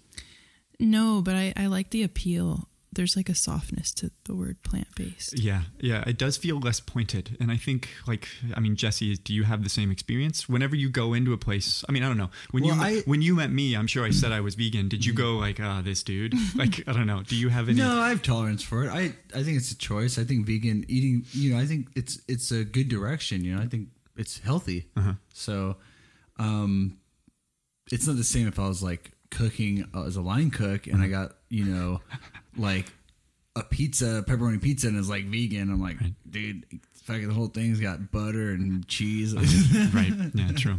Well, I, I will say sort of in the discussion that at its most basic, what I like about plant-based is it sounds health oriented. Mm-hmm. Now, what's odd is I don't actually think uh, v- vegan food is uh, means eschewing animal products, but I feel like veganism is most generally sort of related to animal welfare. It's not necessarily advocating for health, whereas I feel like most people who turn to plant-based as an idea often do it with the focus of health focused. But what's odd is I'd say impossible or uh, like impossible foods or the beyond mm-hmm. uh, beyond foods, uh, beyond burgers, all of those. What's interesting is I feel like that's where you actually see plant-based most often, even though those products are vegan. And it, it's weird because in my work, in my head, if you see the word plant, plant is just inherently a, a healthier focus. You know what I mean? It's got in the word the idea of plant. And I find that mm-hmm. it's interesting that the nomenclature is sort of moving that way, that it's shifting to sort of represent something that I feel like maybe isn't is necessarily focused on it. Because sometimes,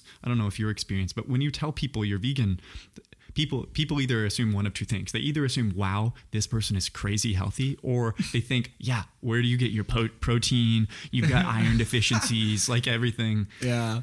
You know, you know what? Um, the first thing I'll think of, and I think I'm gonna be pretty safe most of the time, especially in L A. If you say you're vegan, mm-hmm. you're definitely a Democrat. Yeah, yeah. I don't think it's so much like, oh wow. I don't.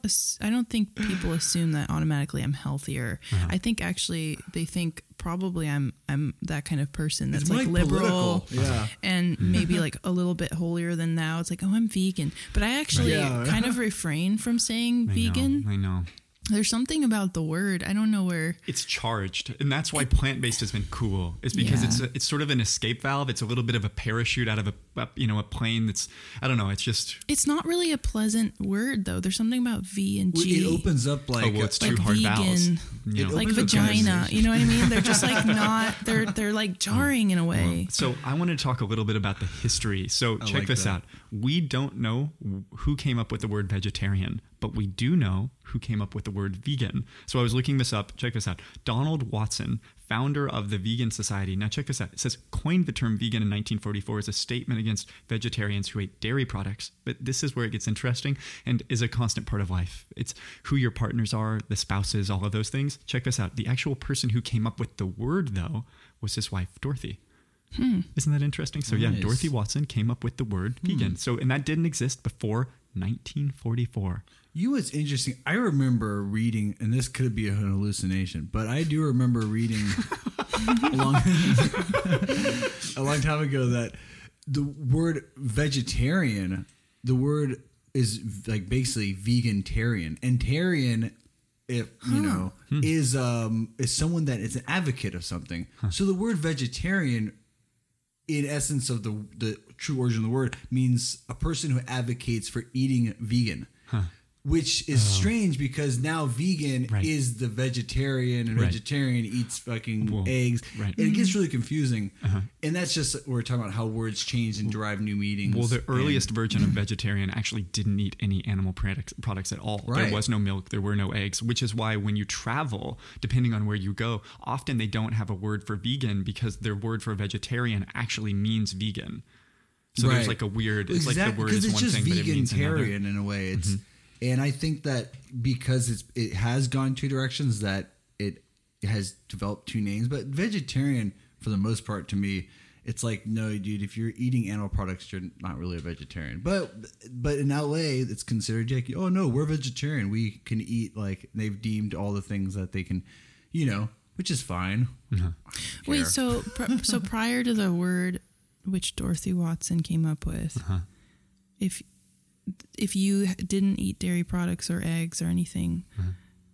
that we n- understand as vegan today, you were just classified as a vegetarian? Right. So vegetarians started out with eschewing all animal products. They would not consume anything with an animal. But at a certain point, they started bringing in eggs and they started bringing oh, in I milk see. and cheese. So that's and where so, you get octo. And, and that's why they came up with the new word of vegan like to separate themselves. Right. That, right. Exactly. Yeah. Oh, um, which okay. is interesting. I think it's interesting that that's happening in London because London has um, really been a big place for veganism recently. In the last like ten mm-hmm. years, it's really hmm. seen a resurgence. Well, you said earlier that uh, vegetarian is now greatly for animal welfare. welfare. Uh-huh. So it's now even getting away from it being about what you eat, but uh-huh. just it being, it's also about how your political views, right, right. It's, yeah. it's charged it's a in a way. Yeah, choice. It's, it's, I mean, it's becoming more and more um, like that, especially here in L A. You well, know, I mean, we were yeah. talking about like earlier. I was talking about the Seventh-day Adventists, and I was saying that we owe, owe a certain debt to them. But in a weird way, I think a lot of um, the dedication from certain vegans and the way that on online we can be, I think a lot of people there's an aggressive nature to a lot of veganism, mm-hmm. and I think that that can be off-putting in a way that, you know, they're sort of zealots. They're advocating. They're out. Um, they're they're out sort of t- trying to. Like they're trying to, to share mentality. the. Well, they're trying to share the good news yeah. in the same way that many Christians would. You know what I mean? They are evangelical, but for vegan ideas about animals or the things that they've learned about, and that's why I think. In the same way, a lot of people have like a knee-jerk response yeah. to someone trying to kind of pitch them religion. Um, in the same way, I think eating can feel the same well, way. I think, too, that a lot of people that are, are meat eaters and fast food eaters, they feel um, a certain kind of like, uh, you know, they're, un- they're uncomfortable vegetarians because, you know, they get this vegetarian coming in. They don't eat any of the food they eat. They're telling them that they're eating unhealthy. They're super thin. They look really great. Mm-hmm. And they can like – and, you know, it's like – and they're like, you know, the, the other guy's fat, overweight, you know, has a, it's, you know, so they feel threatened, yeah. you know?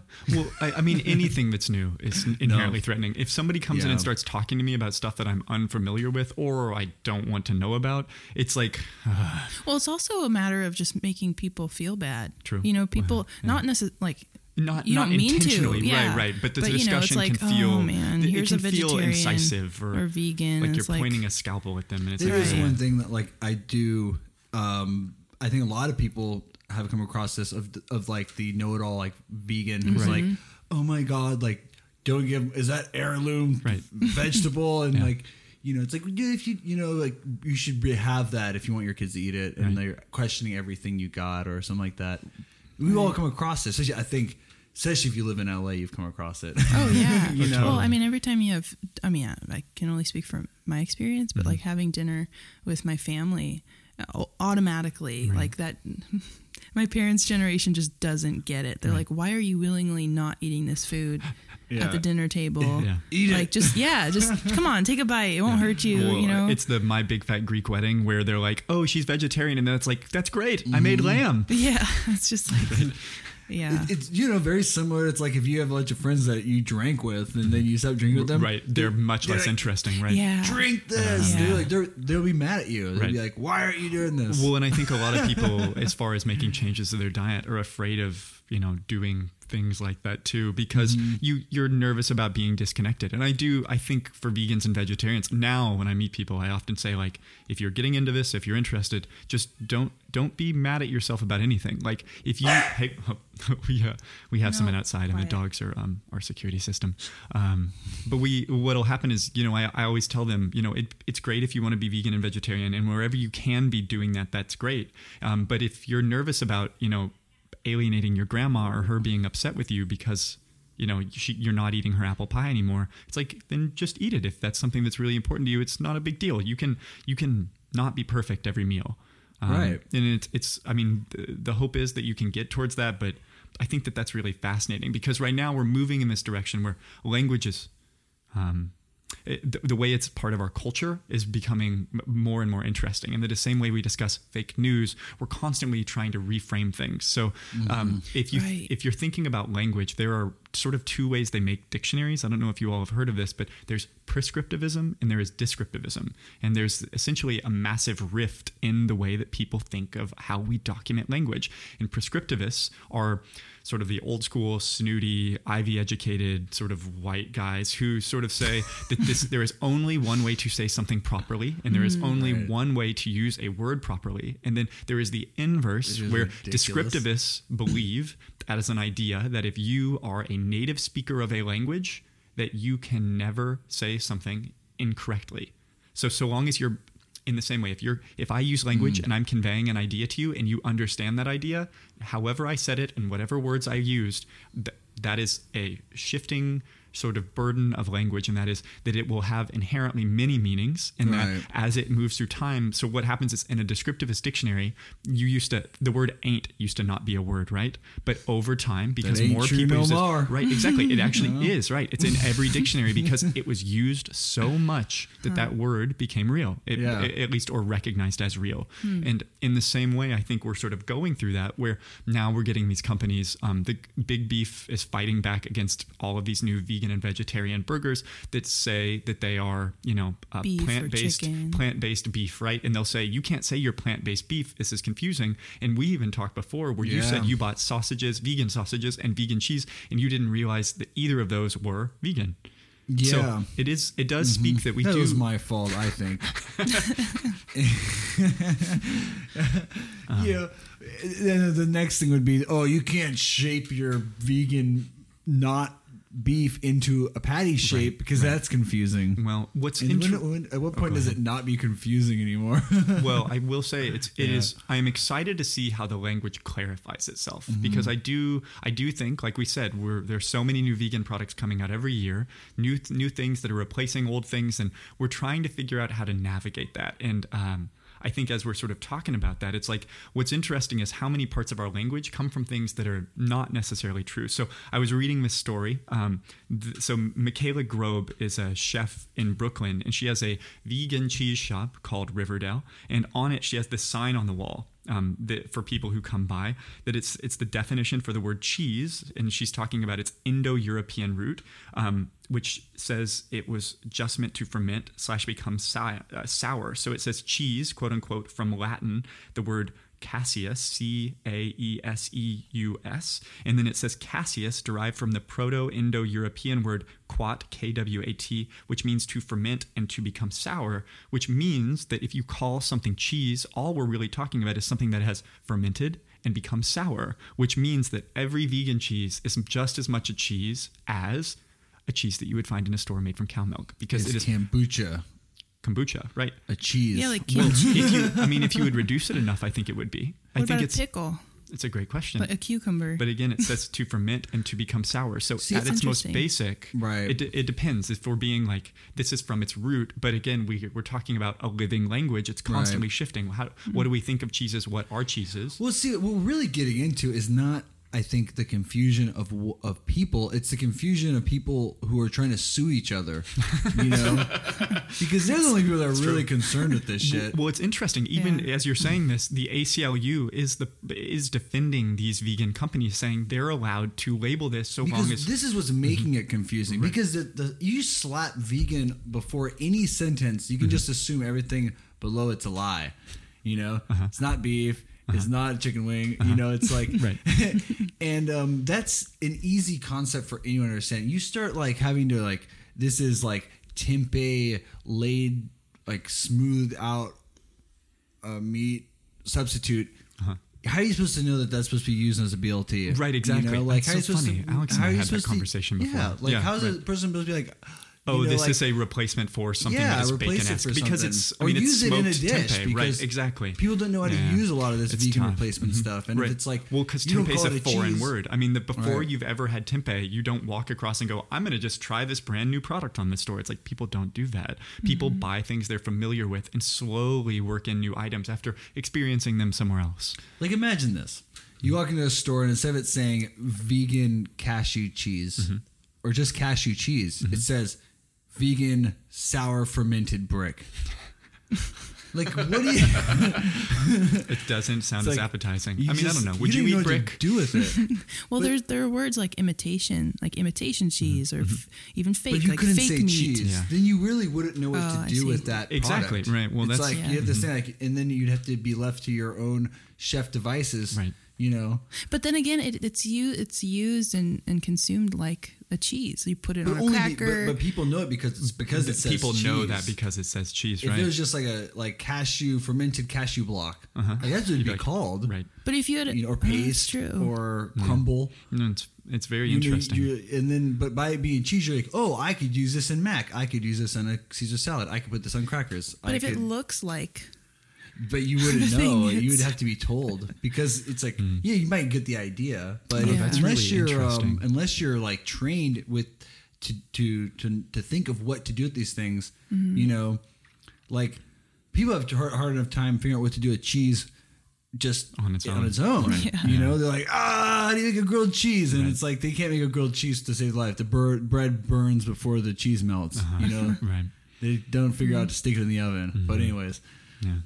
So yeah, I think that like this was making it confusing is the, the corporations that are like being like, this is confusing. Right. We got to come up with all these like new, super long new names for stuff. Well, mm-hmm. I mean, they're really, uh, the, their objections have not held up. So far they have lost in every court battle, but they I think, should. I think the battles will still go on because I think it's a, it is a, um, I don't, do you know, do you all keep up with like trademark or copyright? So essentially if, um, like, so for example, the D J, uh, Dead Mouse, I think is how you say his name, but he's mm-hmm. the guy who he has the thing with the big ears yeah. and Disney sues him every chance they get because if they don't, to keep a trademark and or copyright of a design, you have to protect it. If you don't protect it in any capacity, you often start to lose the ability to protect it later on. So that's mm. why they may it's go kind of squatters' rights. Right. They may not say, you know, Dead Mouse actually looks like he's Mickey Mouse, but they're literally saying that shape that he's doing, we have to protect in theory mm-hmm. because it is important for so many other assets of our business. What what is really happening with big meat here is they're literally just trying to stifle growth. You know what I mean? Or big cheese or yada yada. Yeah, because all of those industries, their, um, right? Exactly. They think that anything that they can do to sort of throw a wrench in the works, they should. And I don't. I mean, if I hey, if I ran this business, exactly right. Yeah. You know, everybody's doing this. You're trying to protect you, your work and your business because you want to survive. And well, it's already happening. Right, I mean, a lot is. of dairy farms are cl- closing. closing. The, the biggest one in America just went bankrupt, or this. Yeah, no, the biggest in America. Yeah. Yeah, or yeah. going bankrupt rather. But that's like, right. Yeah. Means better milk available. Well, it does make me wonder though, if so we've got vegan, we've got plant-based for the people who are maybe making it a little less politi- like political. I feel like mm. people who are sort of flexitarians are more like plant-based interested. They aren't s- seeking oh, so out plant-based vegan. Is now the non-political version. I, I think this. so. I think it's a, well, okay. I also think yeah. it's a way for people to yeah. say, um, I think it's a way for people to say I'm interested in plant-based eating, but they may not be vegan. In the same way we were talking about Ottolenghi or the Moosewood, mm-hmm. uh, uh, we were talking about that cookbook where both of those chefs were vegan. Um, Right. Or not vegan, sorry. They are they were carnivores who happen to make vegetarian cookbooks that are the most famous cookbooks we've ever made. It's mm-hmm. it is an interesting thing, and I think we just we're all participating in this. But I think if people say they're searching out vegan food, it means that they're I don't know, you're starting to identify, I don't know. We uh, they always talk about identity politics, and I feel like that's part of that, and it's a way to exist softer within this realm. Well, plant ba- plant-based, uh-huh. the term is definitely it's I don't I don't I don't think it's politicized in any way yet. Yeah, it's definitely m- neutral yeah. in terms of vegan. Well, it helps a lot know? of people out, because I think a lot of people, they go, oh, it's like yeah. the moderate, mm. you know, Truly. like somewhere in the middle. Yeah, I honestly don't know how conducive this is to make the like eating veg vegetarian such a political and worldly statement. I think making like one thing like this, such so many things. Mm-hmm. is ultimately confusing and not such a great idea. It can be. But I do know? I do think actually those terms sort of have come to represent different sects mm-hmm. of what I would term veganism generally. That's in my own personal book. This is not how anybody else labels it. But I do, like you're saying, there is a moderate and then there's a conservative. And it's funny because it makes me like... It makes me think maybe we need one more term to like sort or rather, of maybe ramp it's it up. Independent. I don't well, even know. Well, what if I didn't say like what if I said there's vegan and then I said next moving towards the middle I said it's plant based. But what if on the furthest edge of it, what if I said I'm a plant killer, plant cereal killer? You know what I mean? Like not bad, right? Pretty good. Plant killer, yeah. yeah. Then, have you heard? Hung out with my plant killer buddy? That guy's crazy. He eats every vegetable. Whoa. He hates plants. He hates well, plants. He's taking them down. Yeah. He Ult- eats him because he hates him. Ultimately, I think this just tells us that we really align our beliefs with what we eat. Yeah. Some people do.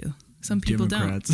don't. well, well, then on the on the far right, you could easily argue that like if you're conservative, you take pride in, in eating meat. That and might like be true too. Meat yeah. every day and well, it's a staple. It's true. It's like a you know, steak. And I'm a red-blooded yeah. American, and I I love my, my steak. Cheeseburgers and French fries. Yeah, and, steak. and yeah. I'm not giving that up. Hell yeah.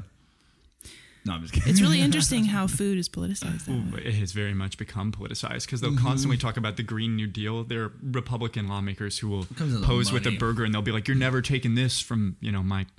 Cold, dead. And they're talking about probably government subsidies is what they mean. Maybe you take my government subsidy from me. It's probably fair too, yeah. yeah. And they, yeah. I'm telling you, we're running out of things to do. Yeah.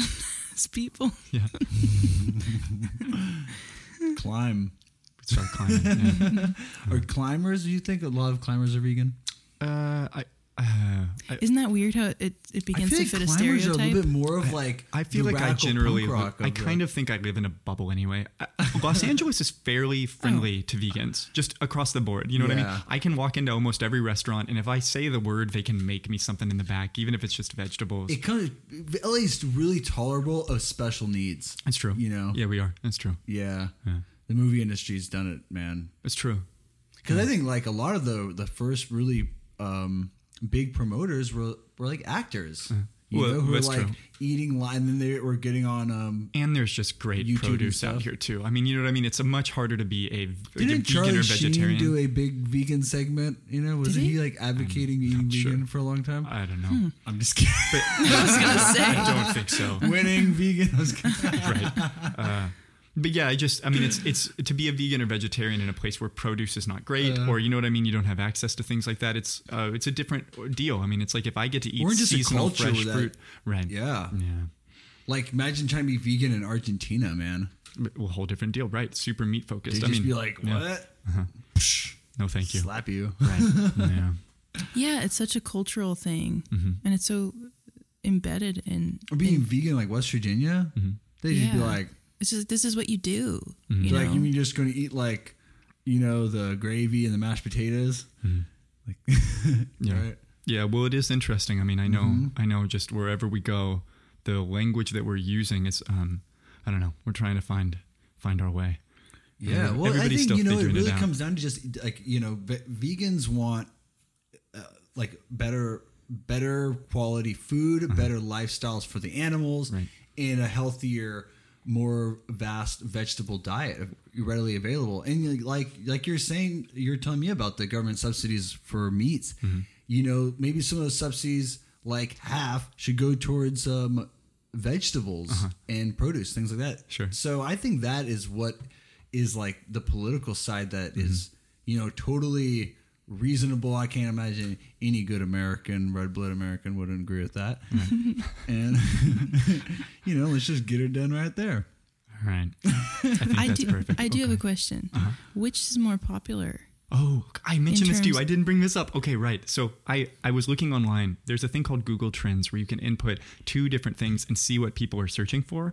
If you had to guess, so just generally like a ratio of something to one, how much, which would you guess is more popular, plant-based or vegan, into Google? Just is this those, like, what are, what, what? Just those terms. I know, but like plant-based, what time frame are we looking at? I can give you, I, I did the last year. Okay. But you can do like the next five years. It it gets it's actually With, more so future or uh, in the past. Year? No, in I the feel past. Like right past now year. It's plant based, but but by how, like so what's the ratio? So how I, much more do people search for plant based than they do for be, vegan? I think right now probably eighty percent. Right. Gosh. So you're saying so right now because four, isn't plant based like a very of, new idea? You're, you're saying like yeah. four out of every five searches for those terms is for plant based instead of vegan. Yeah. Okay. Yeah, I'd Alex, say for like every. Four people looking to eat vegan, they're going to type plant-based right now instead of typing vegan. Alex, I've what never about yourself? Typed in plant-based. Uh-huh. I always search vegan. Right, same. Okay. And I think I'm gonna I'm gonna argue that vegan, but I don't. Oh, I don't know. What do you think? How much more do you think people Last search year, vegan right? than plant-based? Well, that's that's tricky because I think plant-based right now. Yeah. So let's do the, the last year. year yeah, is do the last year. Popular. So. What do you think? Mine's based on totally nothing. By the way. Make a guess. Um, I think, fine, I'll go with plant-based. I but, think maybe slightly, like maybe twenty percent more than vegan, just in the past. So it's maybe not it's not even close. Check this out.